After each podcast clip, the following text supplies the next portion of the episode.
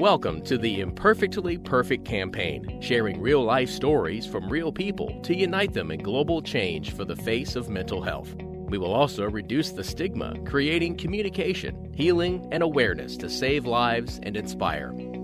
Join us weekly as we talk to some of the highly acclaimed faces, influencers, experts, and others who have been through extreme adversity. All right, guys. So, welcome to another episode of the highly acclaimed Imperfectly Perfect podcast. And today, none other than Takaya Honda. So, before we get started, straight into a round of questions, I'm going to go through his bio so we can just know a little bit more about him. So, he could have chosen a very different vocation if he had not been for an inspiring high school drama teacher at Barker College on Sydney's North Shore who ignited his passion for performing. As a talented baseball player in his teams, Takaya looked towards playing at an American college, but was ultimately drawn towards acting on stage, TV, and film. Completed a Bachelor of Communications from the University of Technology, major in media arts and production. I was a founding member of the Sport for Jove Theatre Company, starring in many of their critically acclaimed productions, including Hamlet, A Midsummer Night's Dream, As You Like It, and Romeo and Juliet. 33 year old's extensive film and television credentials include roles in Girls Word the Code, My Great Big Adventure, Naked Strangers, and more recently SBS's three time Equity Best Con- Comedy Ensemble Women Winning the Family Law. His singing and improvisation skills scored him a role on Play School, and for the iconic program's 50th anniversary, he starred alongside renowned SBS news reporter Lee Lin Chin. He joined Neighbours regular cast in July of 2016 in the role of Dr. David Tanaka. He said at the time, I feel so privileged at this time in my career to not only be a part of one staple of Australian television in Play School, but to also have the opportunity to join the regular cast of another in Neighbours and learn from such prominent and long standing Australian talent which is truly seeing his dreams fulfilled. Takaya has been one half of the much celebrated Daron, the relationship of David and Aaron, where Takaya, alongside actor Matt Wilson, played out the first same sex wedding on Australian television since it was legalised, receiving much worldwide celebration. Born in Canberra, Takaya grew up in Sydney with his brother, a sports scientist with the Australian Olympic swimming team, and parents, Japanese born father Kazuya I hope I did not say that wrong, Takaya there. Nakazuya, that works. Okay. a former head coach at the Australian Institute of Sport for Women's Artistic Gymnastics, and his mother, Rhonda, a retired physical education teacher, gymnastic coach, and FIG judge. Rhonda was diagnosed with early onset Alzheimer's over a decade ago when she was just 53 and Takaya hopes to raise awareness of the debilitating disease and the impact it has on families through his ambassadorship with Dementia Australia, often hosting and emceeing their events Australia wide. So, first and foremost, welcome to the show, Takaya. Uh, thank you. I'm glad to be here. Thanks for having me. Oh, you're welcome, mate. Now, let's just take it right to the beginning. What I like to do is obviously when you guys, you're on highly acclaimed shows, you've got an amazing um, list of credentials, but often people don't see behind the scenes. So they see everything, the highlight reels when I first reached out to you to uh, to get amongst the global efforts of the Imperfectly Perfect campaign, you were straight on board to draw attention to Dementia Australia. So, I suppose going back to your own upbringing, what do people see behind the scenes as somebody that's gone through a lot in terms of their acting career to then get on two highly acclaimed shows? What is the hard work behind that, the process? Right, that's a big question. um, it's it, it's it's hard work. I mean, I think often in terms of this industry and acting as it is, people often think that uh, you, you kind of just turn up and you go for a role and then you get it and then it, then it's happy days. And that kind of did happen for me. The first audition I did professionally was a TV series uh, for a regular role uh, in a show called A Girl's World. Um, and it was my first audition, and I booked it. Uh, I had one callback, and then I got it, which was uh, kind of insane. And then that set me up to think, oh, cool. Well, all I do is get an audition, and then I get a role. And I came back from shooting that, which actually shot in Singapore for part of that, and um, and then I was I was I was straight into auditioning for the film Tomorrow When the War Began, and I was put on hold for that. I think it was in the top three for it. Uh, for it was, it was quite a long process, about two months, I think. Um, and I was like, oh, well, look, I just get another audition and I get another role. Uh, and I ended up missing out on that, but it, gave me this taste of like, oh, all I need to do is get auditions and then I get I get roles, which isn't really the case. Yeah. Um, so, I mean, the hard work is then persistence, really. Uh, but it's a strange thing for me as well because after mom got diagnosed and I had to care for her for a few years, um, it's kind of telling to say like I did a bunch of theatre work in that time, but once I uh, once mum and dad moved to Brisbane and I was sort of free to be just taking care of myself, I guess. Um, within I think two years, I booked uh, play school, the family law, and neighbours uh, all in a run. So it was it was a it was kind of telling the toll that it perhaps was taking on me, taking care of mum, um, but and also perhaps just a subconscious thing of of knowing mum needed me, I guess, and perhaps not doing as well as I should have in those auditions and the in between. Um, not to say that I necessarily would have got them, but but it definitely has an impact. Which um, during that time, I probably wasn't perceiving, uh, just because I was in the middle of it, I guess. Um, and being on Neighbours now, it's funny because a lot of people will, you know, Instagram message you or whatever, um, contact you to go, oh, can you get me on Neighbours? How do I get on Neighbours? And I, I just say, well, have you done any acting yet? um, the, the only the only advice I can give is to act, to go out there and act as much as you can um, to build up your skill set, so that if the opportunity does come where an audition for Neighbours is there, that you're prepared for it. Um, and it, it, ultimately it doesn't even matter how good you are to a certain extent because the role's got to be right for you. Um, in how they cast now, they can cast their net so wide to find uh, the right actor for the role. Um, oftentimes now they're, they're, finding someone who's pretty close to the character already um, because why wouldn't they? Um, and on a show like Neighbours, for any regular series role, you've got to have some similarities to your character uh, because you just I've done uh, like 600-ish episodes or something now. Um, and whilst I'm, I'm still definitely acting when I'm doing my role there's certain things that david does i definitely wouldn't do. Um, at the speed at which we shoot having strong instincts as to understanding who that character is helps. Um, so if you were if you were doing a full character with different a different voice and completely different physicality um, it would make it very very difficult uh, just with shooting the amount of content that we do uh, for the extended hours that we do.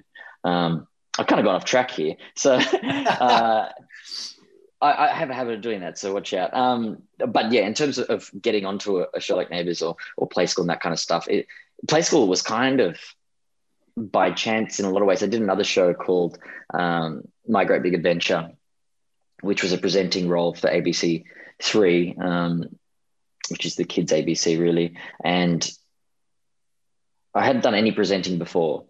And I, I, remember my agent sent me the audition, and I was like, I don't know if I want to be seen as a presenter. I'm not sure if I want to do this.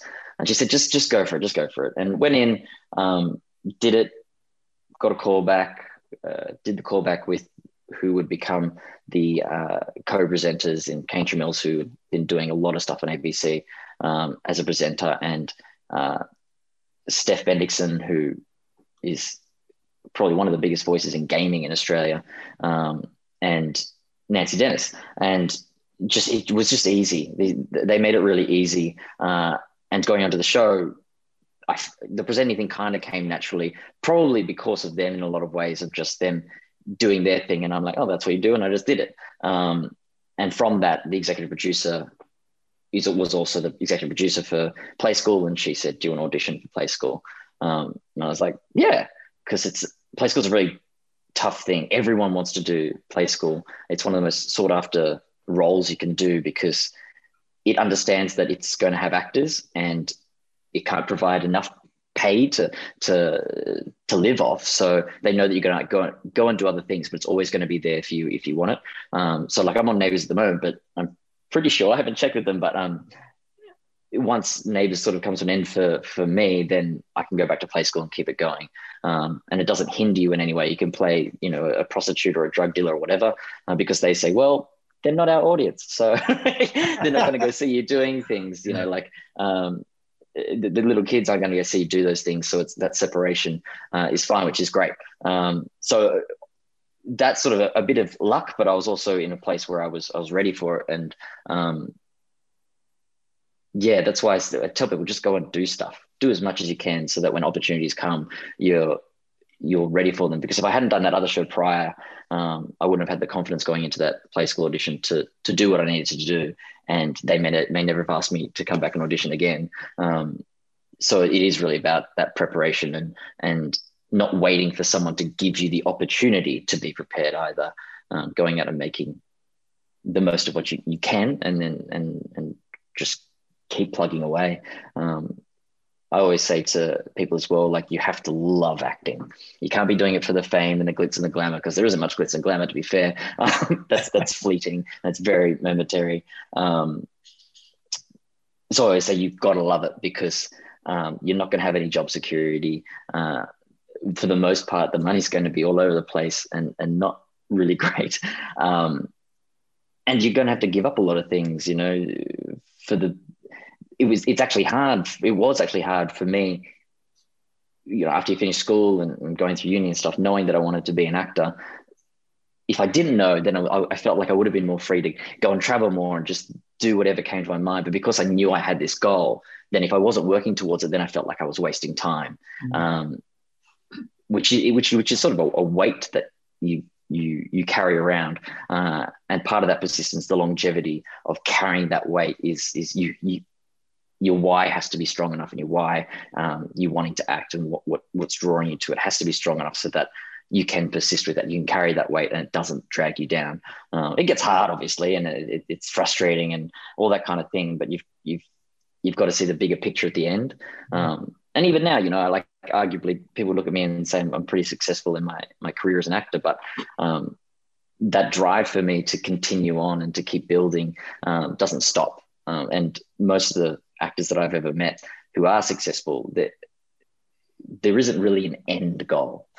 The goal is kind of a continuation, is to keep acting. Even on the flip side, like someone like a financial person might ask, "Oh, when you think of retiring?" And I go, "Well, I, I, I don't like it's as an actor. It's like you do it until you physically can't really, and even then you might just do voiceovers. so like, um, Keep it, it, it, it has to be a thing that you just there is this innate drive and want and desire that for me you know it's telling stories and communicating and representing um, different people and um,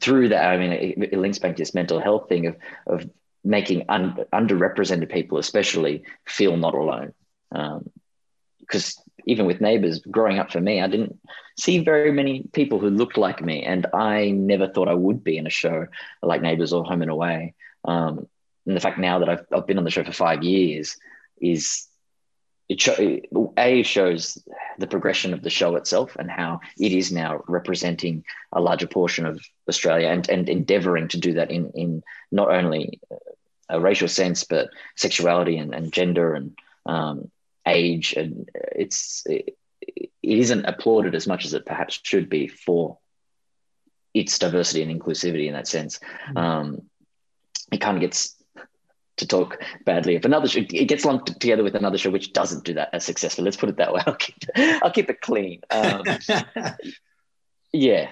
Um, so I'm really proud to be on that show. It's it, it's amazing how long it's been going for that show, and as you say, to be to be a part of it, and you've been on there five years. I suppose one of the things when it does come to acting that goes in my head, and I heard another actor recently talk about it as as a male dealing with the mental health and coming up against an industry, I suppose, where everything's put on show and, and there's judgment there and everything.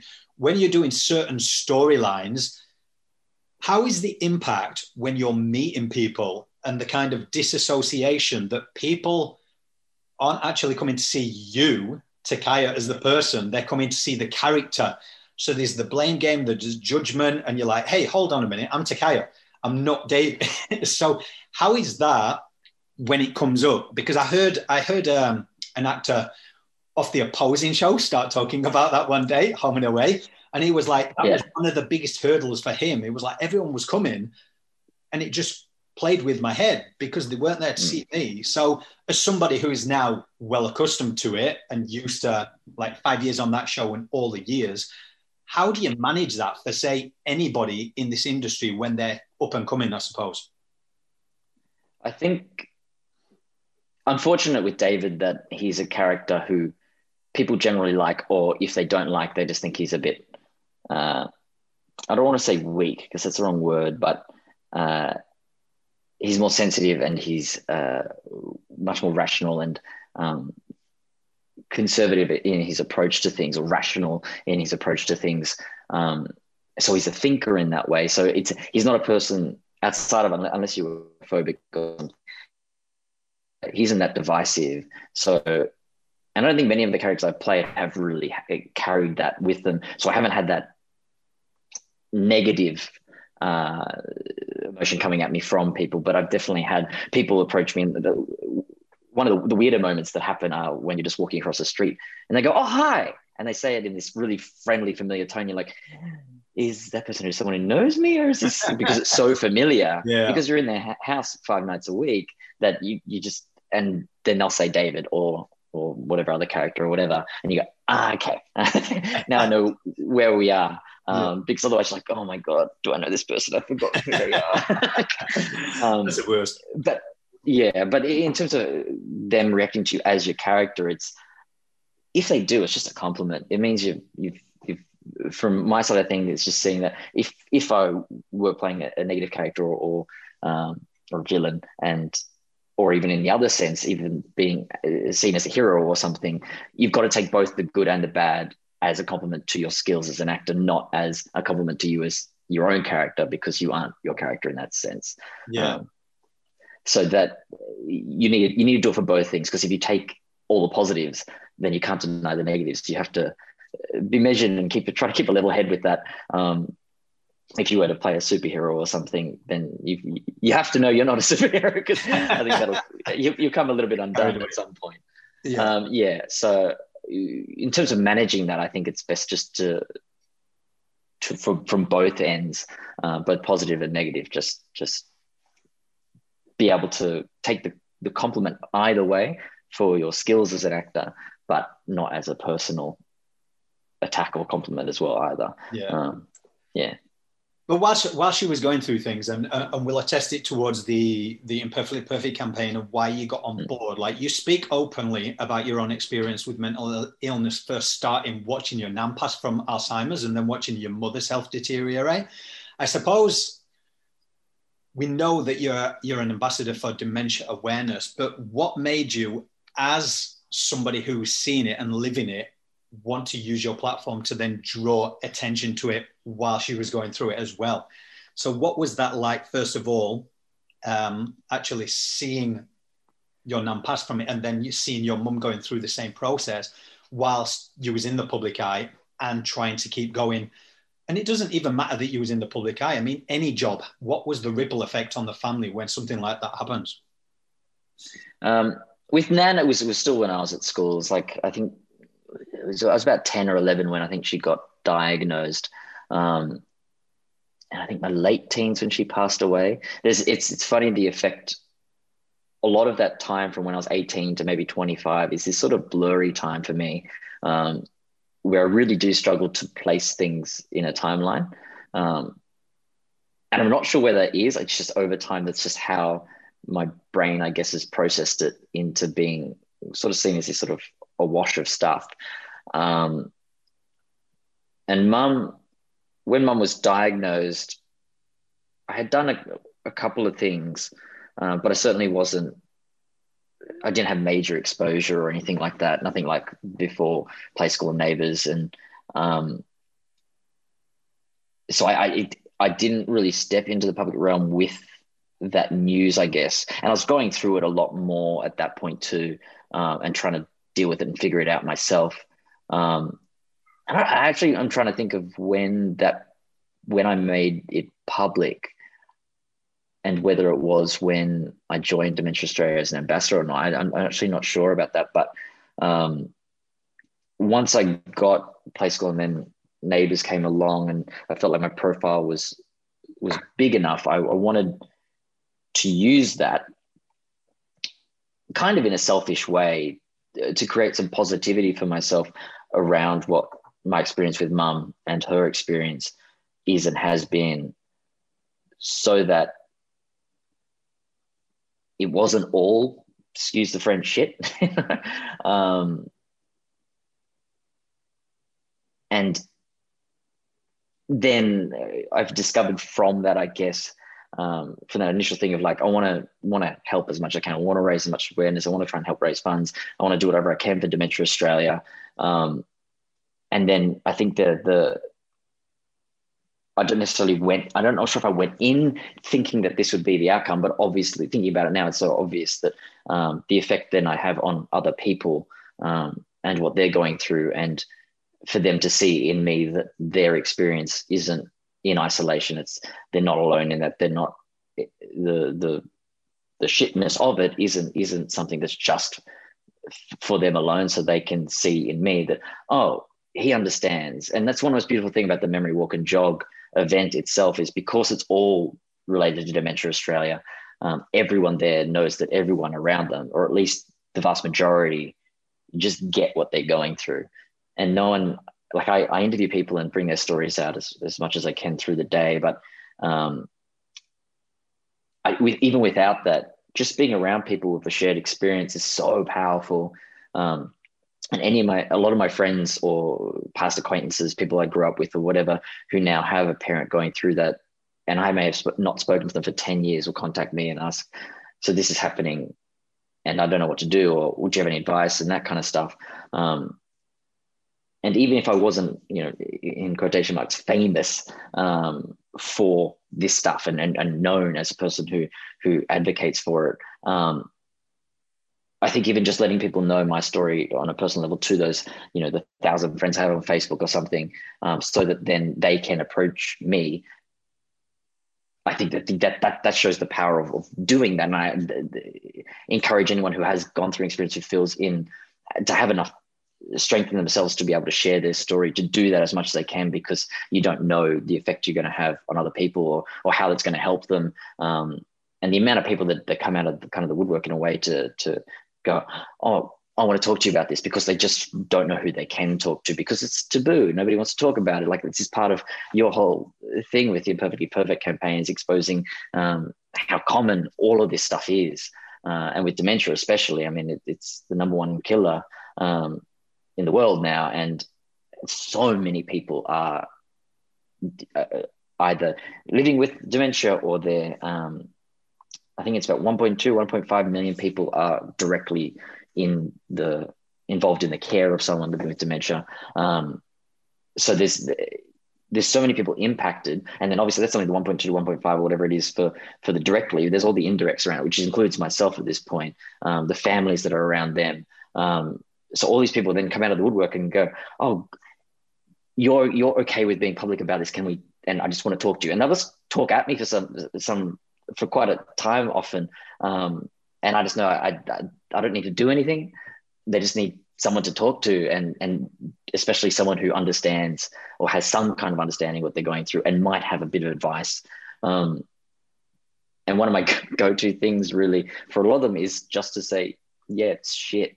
Um, and not try to offer any real advice outside of just allowing them to know that yeah it's it's not okay there's no positive bit about it. Um, and because you don't get better. Uh, all of the medicines that are, are, kind of out there at the moment are just about stalling it for a little bit at the start. Um, there's nothing about there's nothing nowhere near about repairing any damage or stopping it or even preventing it uh, continually uh, it's just buying a little bits of time is kind of at, at best what they're getting at the moment. Um, so it is like it, it's a terminal diagnosis that is very slow, which is very hard to deal with. Um, it, it, it's unlike other things where a cancer or something like that, where you get the di- diagnosis and perhaps you only have months or, or even years or whatever. And, and that's obviously a terrible situation. Um, but for with dementia, it's the person slowly disappear, the person you know slowly disappearing, uh, and not knowing who you are or, or, where they are or what situation they're in. They're in. You don't know what rate that's going to happen. You don't know which the next morning what's going to have changed, and then it'll be so slow if you're living with them like I was. It's so slow that you don't even notice things. Uh, and generally, as it as it goes, the person's not going to tell you. Uh, we're so wired in survival and defense and instinct in that way that often what what stops people being diagnosed is their ability to hide. Um, I know with Nan, it, it took us much longer to figure out what was going on because we didn't know what was going on. All the things that she'd be telling us were just you just sort of flog it off as a weird thing to say or or you know as she was getting older. So it was just you just kind of think of it in those terms. But um in reality you know she was only eating a can of beans a day because she knew that she could she knew how to heat, heat it up and then she could eat it on a piece of toast.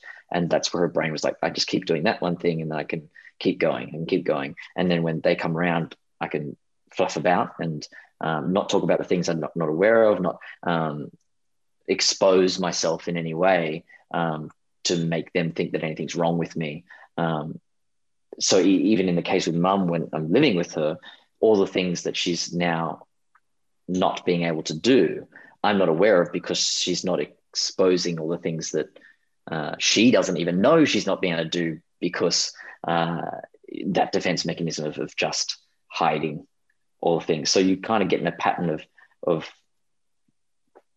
of all the things she's capable of, which she's going to be capable of for a long time, but everything else around the periphery, uh, which because she's doing less, she's not taking on the responsibilities or or or, you know driving me somewhere or something like that then all of those things just get given away because you you also then uh, as me would stop asking her for those things. So you don't realize that she's not capable of doing those things until it comes to the point where you're at a dinner table and you ask her to pass the salt and this uh, an immense amount of uncertainty of what that means for her. Like she, she's looking at it and looking back at you to to get confirmation that that's what you mean. And um, and at a certain point it's just encouraging yeah, yeah, yeah that's that's it so you pass it. And then it degrades to just not comprehending whatsoever of what passing the salt means. Um, when you come in from somebody who is then taking care of a parent and it's a different way around for anyone listening that may essentially be going through this and listening to this episode what is the best way that you found or you could look back on now? Is it an open conversation that you just need to have even through those shitty times? Because on one respect i can imagine your mum's thinking she's the parent she should be taking care of you. However the roles are being reversed are you both in a sort of and i'm just asking so that i can be educated and everyone who can't be but is it a sense that there were times you were both looking at each other, didn't know how to bring up the conversation because she didn't want to seem helpless and you didn't want to seem like you was doing too much, or did you just not dare ask?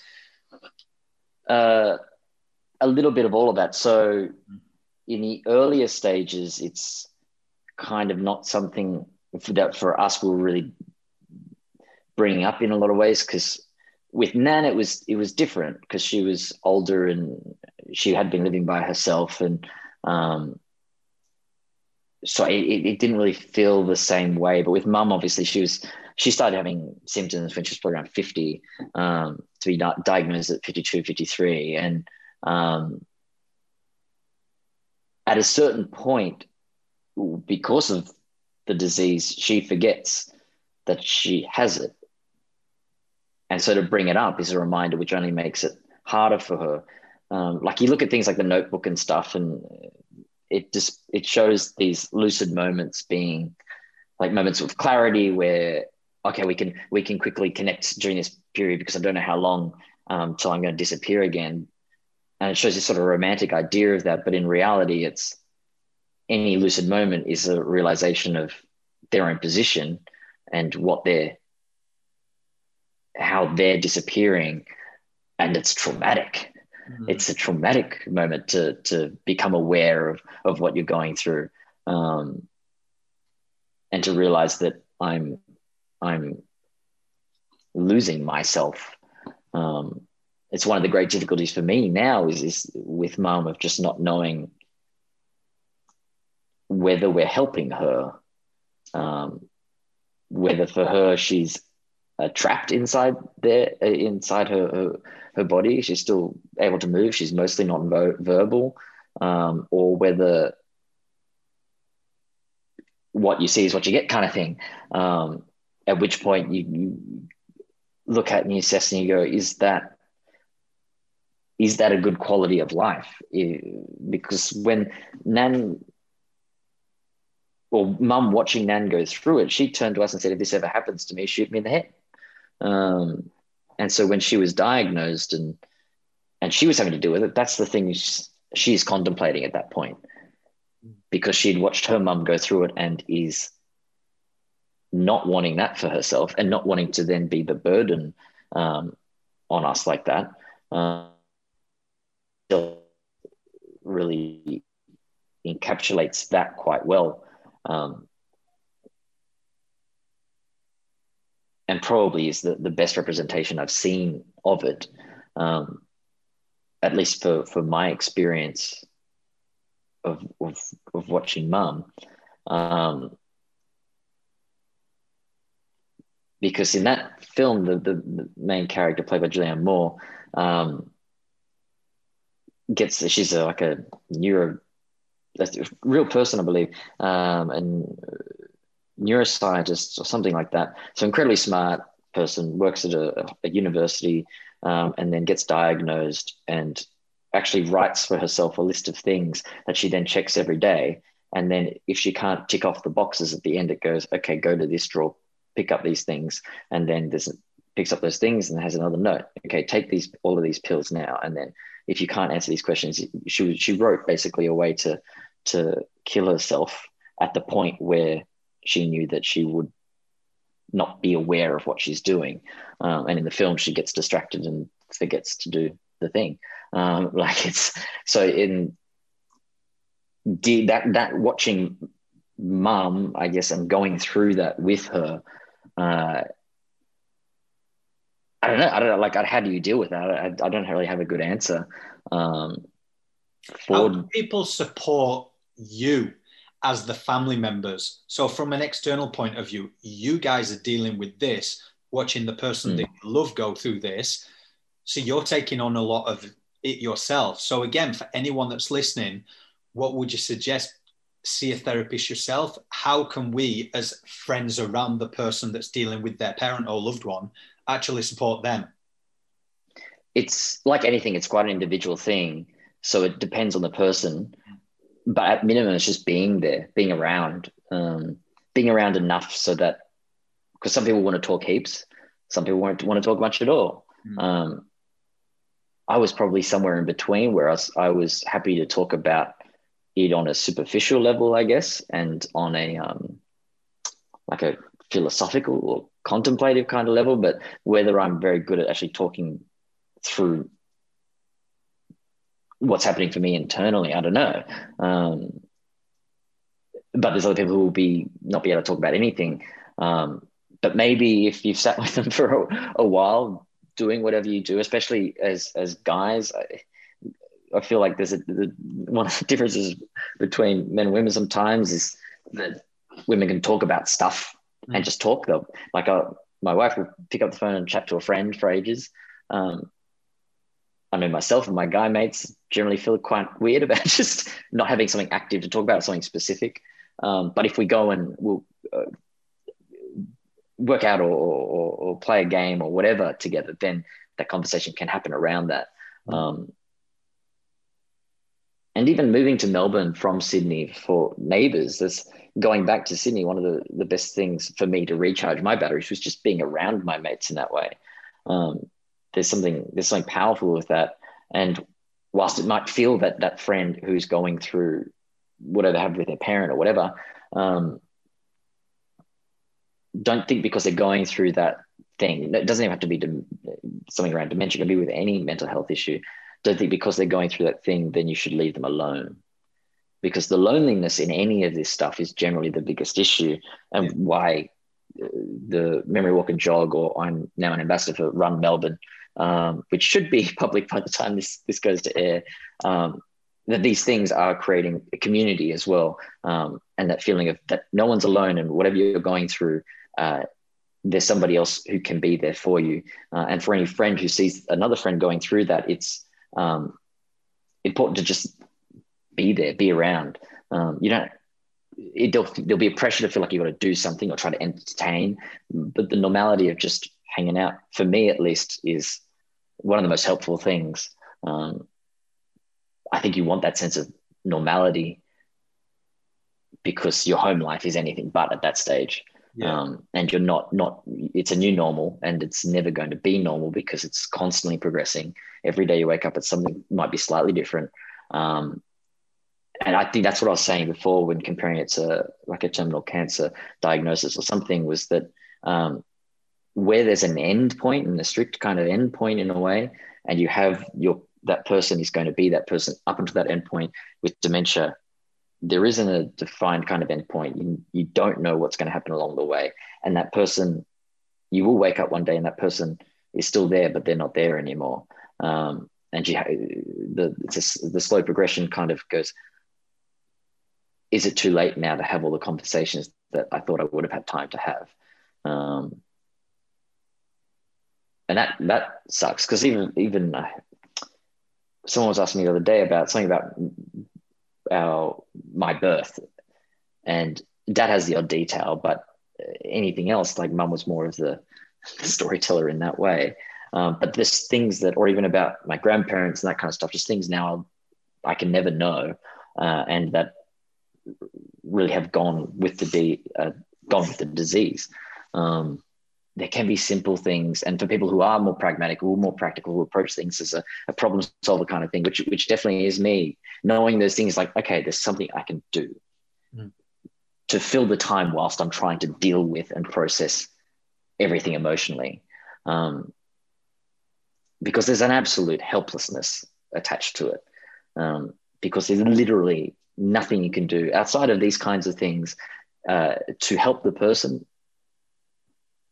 it's a thing of you can be there with them and talk to them and but the disease is going to continue to do what it's going to do and how they deal with it is going to progress in the way it progresses for them. Um, so that absolute helplessness that can be helped a little bit by, by approaching these organizations who can give you things that you can actually uh, do to know that you are improving uh, the life of the person that you your loved one. Um,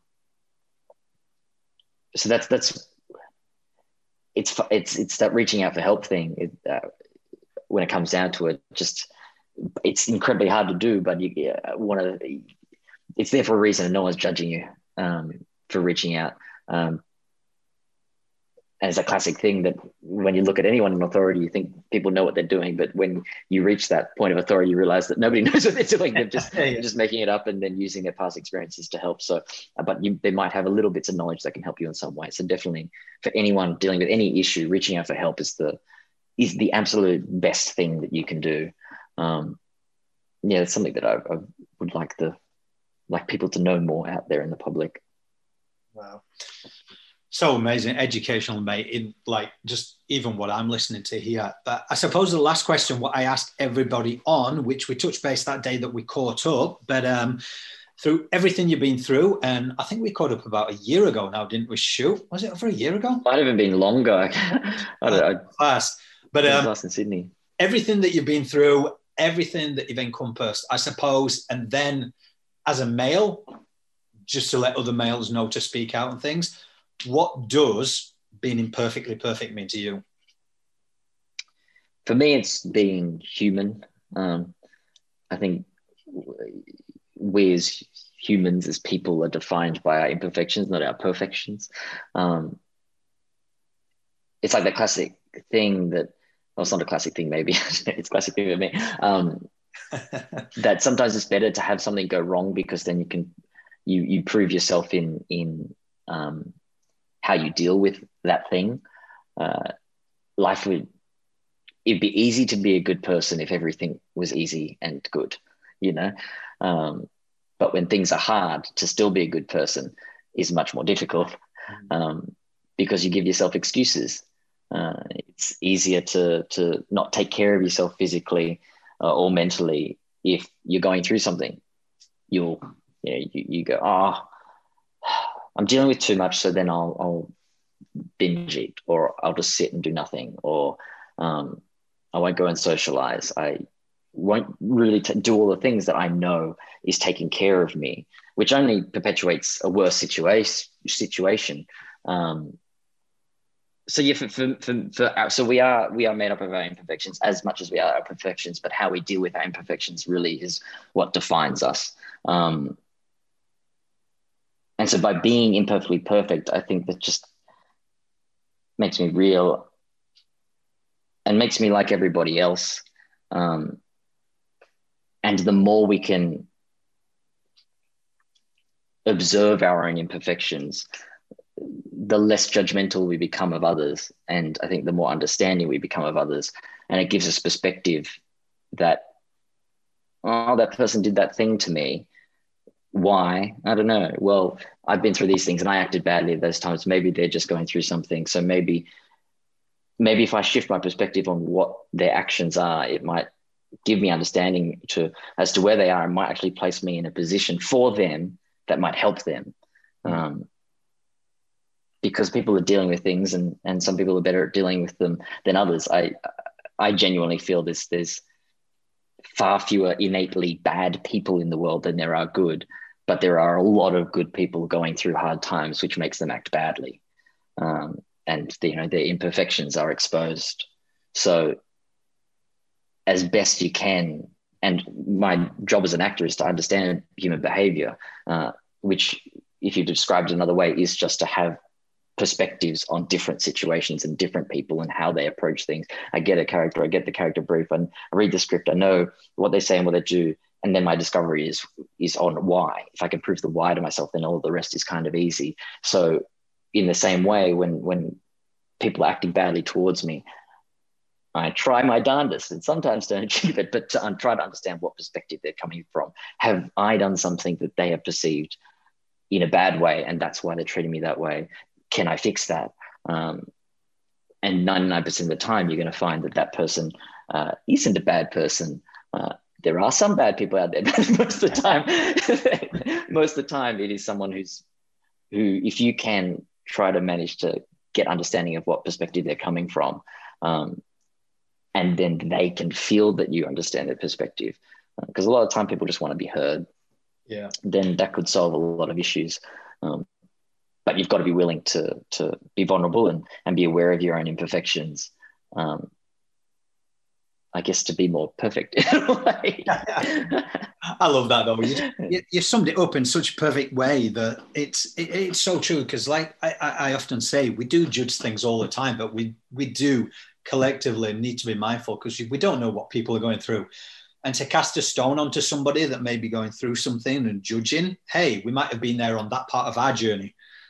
So we're always evolving, we're always growing, we're always we're always going. But I just want to say to Kaya, thank you so much for coming on the show and just just going so deep and exposing everything that's just you've gone through, so you can impart education on people that don't know. And what I just want to say on behalf of obviously the campaign and me, thank you so much. Where can people find out more information about you?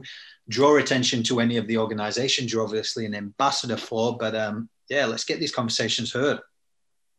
Yeah, well, for Dementia Australia, obviously, Dementia Australia website, all their socials, uh, pretty much at Dementia Australia, but if you search it, it'll come up. Uh, Run Melbourne, that's happening on the 25th of July. Uh, thankfully, currently, Melbourne's out of lockdown. Uh, the streets can be filled with people uh, doing something positive for their physical and mental health. There's a 5K, 10K, and a half marathon, um, which also allows you to fundraise for uh, a charity. I think it's one of 200 different charities you can you can choose to raise money for. Um, so both of those things. Otherwise, you can find me on all of the social medias. Um, and for anyone out there who wants to wants to chat, you can always um, DM me or whatever, and um, I'm always happy to to to listen uh, and share my experience as best I can. Um, yeah, in in whatever way I can. Um, yeah, thanks for having me. Sorry for for for blabbing on for as long as I do, but hopefully someone out there gets something out of it. it's been welcome. But guys, remember, I'm going to place all the uh, the links to Takaya and where you can find help for Dementia Australia. But make sure you hit up all the major podcast platforms where you can find the Imperfectly Perfect podcast. But remember, keep on having these hard conversations because it's the hard conversations that save lives. Until next time, enjoy. To find out more about the Imperfectly Perfect campaign and how you can get involved, simply head to our official website at imperfectlyperfectcampaign.org or email us today at info at imperfectlyperfectcampaign.org to speak to one of the team. The Imperfectly Perfect campaign is creating awareness and is not a substitute for professional advice. Should you need help, please refer to your nearest crisis number.